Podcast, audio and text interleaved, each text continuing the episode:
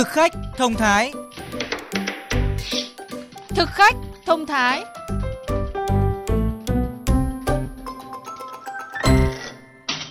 Xin chào các bạn đang nghe chương trình Thực khách thông thái phát sóng trên VOV2 Đài Tiếng Nói Việt Nam. Thưa các bạn, chưa bao giờ việc tìm mua và nấu các món ăn bổ dưỡng cung cấp nhiều vitamin, đặc biệt là vitamin D phòng chống COVID-19 là một trong số những câu chuyện được người nội trợ quan tâm và truyền tai nhau nhiều như trong thời gian này. Vì sao vậy? Chúng ta cùng nghe họ chia sẻ trong phóng sự sau. Mới sáng sớm, chị Nguyễn Thu Phương ở quận Nam Từ Liêm, Hà Nội đã tranh thủ ra chợ mua cá. Theo chị Phương, chợ cóc ở khu nhà chị chỉ bán cá vào buổi sáng nên phải tranh thủ ra sớm để mua được con cá ưng ý. Nhà tôi rất là ít ăn cá, nhưng mà từ khi ở Hà Nội ấy, bị bùng dịch ấy, thì là gia đình tôi lại ưu tiên ăn cá thu nhiều hơn. À, tại vì tôi đọc ừ, được nhiều thông tin ở trên báo thì được biết là cá thu có rất là nhiều vitamin D và nó có khả năng giúp cho cơ thể không bị trở nặng khi mà mắc Covid-19. Nhà tôi thì ờ, chưa có ai bị mắc cả, nhưng mà ở Hà Nội thì nhiều ca như thế, biết đâu mình sẽ bị mắc nên là ờ, tôi cứ bổ sung cho gia đình trước đã. Cá thu mua về, một nửa chị chặt thành khúc, một nửa xay ra làm chả cá. Một con tầm 3 đến 4 cân, nhà chị chỉ ăn trong vòng một tuần là hết. Dạo này à, ăn nhiều cá thu ấy, mọi người trong nhà cũng than là chán ngấy rồi. Tôi cũng phải động viên mọi người là cố gắng ăn. Và bên cạnh đó thì tôi cũng tìm thêm những cái thực phẩm khác có vitamin D như là trứng, nấm để thay đổi nó món cho mọi người. Cũng nghe nói là vitamin D có tác dụng tăng sức đề kháng, phòng chống bệnh chuyển nặng khi mắc COVID-19, nên không ít người như chị Thu Phương đã mua vitamin D tổng hợp về uống. À, trước đây thì thỉnh thoảng tôi mua những viên canxi kèm vitamin D à, về uống để tốt cho xương. Và thời gian nhà tôi bị mắc Covid-19 thì thấy mọi người mách uống à, vitamin D tốt cho sức khỏe. Vì vậy là tôi mua về để uống à, tăng cường sức khỏe cho các, các con uống nữa. Không yên tâm, chị Lê Mai An ở quận Hà Đông, Hà Nội còn nhờ người mua hộ những thực phẩm có vitamin D như cá, trứng, nấm, bột ngũ cốc, ăn thêm trong thời gian cả nhà cách ly điều trị COVID-19. Mỗi ngày cho các cháu ăn hai quả trứng, trứng sốt, trứng ốp ăn phở trần trứng. Những ngày thời tiết Hà Nội hứng nắng thì uh, cho các cháu ra ngoài ban công tập thể dục uh, với nắng để có thêm vitamin D. Hiện nay bốn người trong gia đình chị Mai Anh đã khỏi Covid-19, song chị vẫn giữ chế độ ăn cũ. Việc phải ăn quá nhiều một loại thực phẩm đã và đang khiến cả nhà ngán ngấy. Nhưng điều đó vẫn không thể làm thay đổi quyết định của chị lúc này, bởi nỗi lo dịch bệnh luôn thường trực. Thực khách thông thái phát sóng trên VOV2 Đài Tiếng Nói Việt Nam.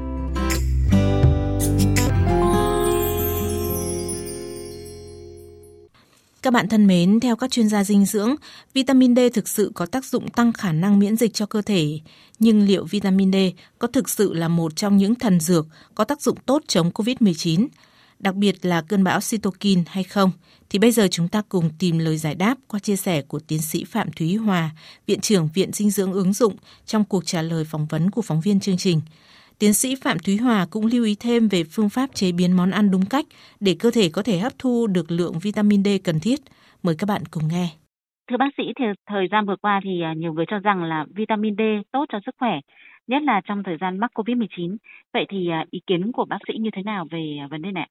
Vitamin D cũng như là các chất dinh dưỡng khác thì đều tốt cho sức khỏe.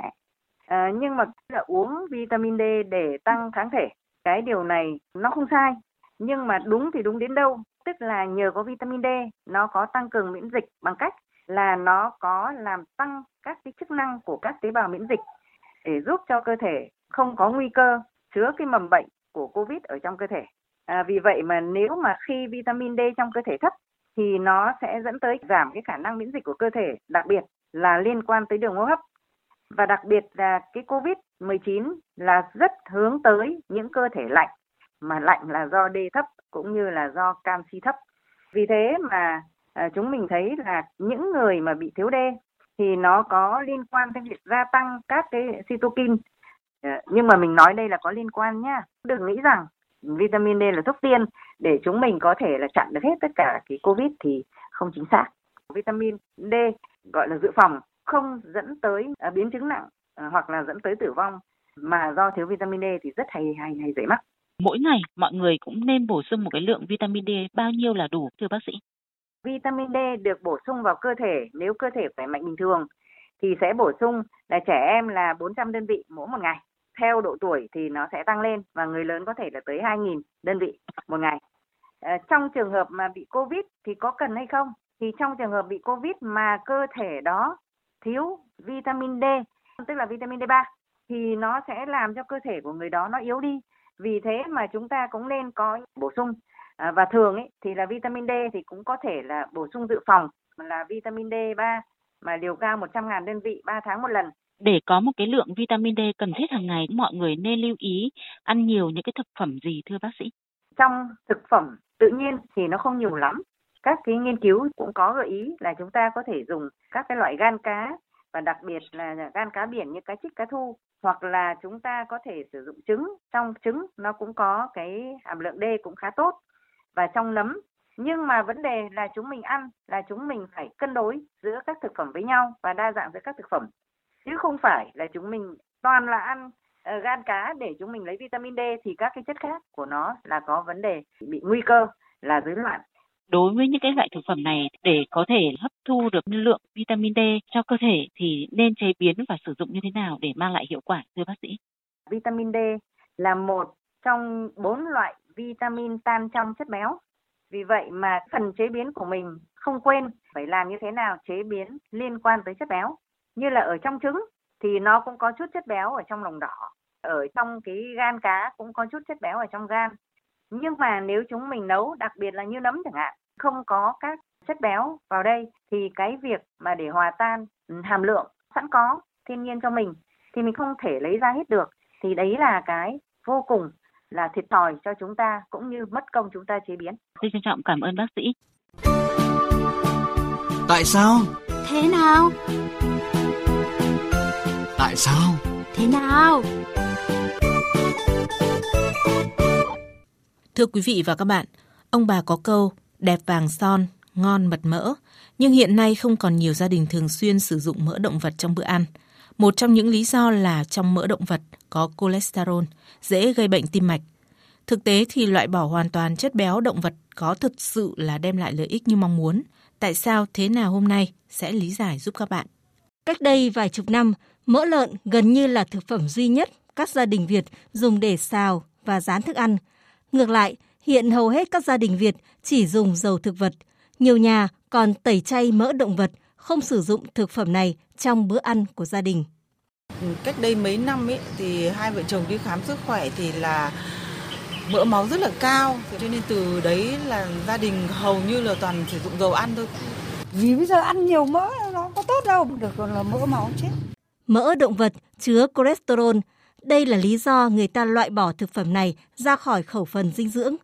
Nhưng không phải cứ giảm mỡ là hoàn toàn tốt cho sức khỏe. Thạc sĩ bác sĩ Hồ Thị Hoa, chuyên gia dinh dưỡng trung tâm tiêm chủng và Biotech Care giải thích. Nói đến chất mỡ thì là người ta gọi là lipid đấy ạ thì lipid nó là một nguồn năng lượng rất là quan trọng có nghĩa là một gam lipid ăn vào thì năng lượng nó cung cấp khoảng tầm gấp 2,5 lần so với là một gam glucid hay là những bột gạo đường tức là mỡ chính là hình thức dự trữ và cung cấp năng lượng rất là nhiều cho cơ thể người. Mọi người có cái quan niệm đấy là trong mỡ động vật thì có nhiều cholesterol dễ gây bệnh tim mạch cái đấy là đúng. Nhưng mà cái việc loại bỏ hoàn toàn chất béo động vật là không đúng bởi vì trong chất béo động vật nó cũng có rất nhiều những thứ khác nữa quan trọng cho cơ thể. Mỡ tham gia tạo nên màng tế bào thần kinh, tham gia vào một số men chuyển hóa trong cơ thể và đặc biệt là nội tiết tố sinh dục, tuyến thượng thận.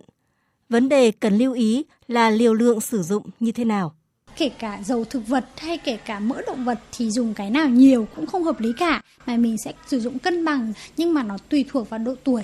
Ví dụ những em bé thì à, là nên dùng nhiều mỡ động vật hơn. Trong tổng lượng mỡ thì khoảng tầm 70% là chất mỡ động vật và 30% là dầu thực vật thôi. Đối với người trưởng thành thì cái hàm lượng nó lại thay đổi. Có nghĩa là mình sẽ sử dụng khoảng tầm 60% là mỡ động vật và 40% là dầu thực vật. Còn đối với những người già, mình sẽ ăn dầu thực vật nhiều hơn. Ví dụ như là 70% là dùng dầu thực vật và 30% là mình dùng mỡ động vật như vậy với mỡ lợn những người có độ tuổi ngoài 50 người đang bị rối loạn chuyển hóa chất béo, tăng cholesterol mới phải kiêng. Trẻ em và người bình thường nên ăn hàng ngày với lượng vừa đủ. Các bạn thân mến, đây là những thông tin cuối trong chương trình thực khách thông thái hôm nay. Xin chào và hẹn gặp lại các bạn trong các chương trình sau.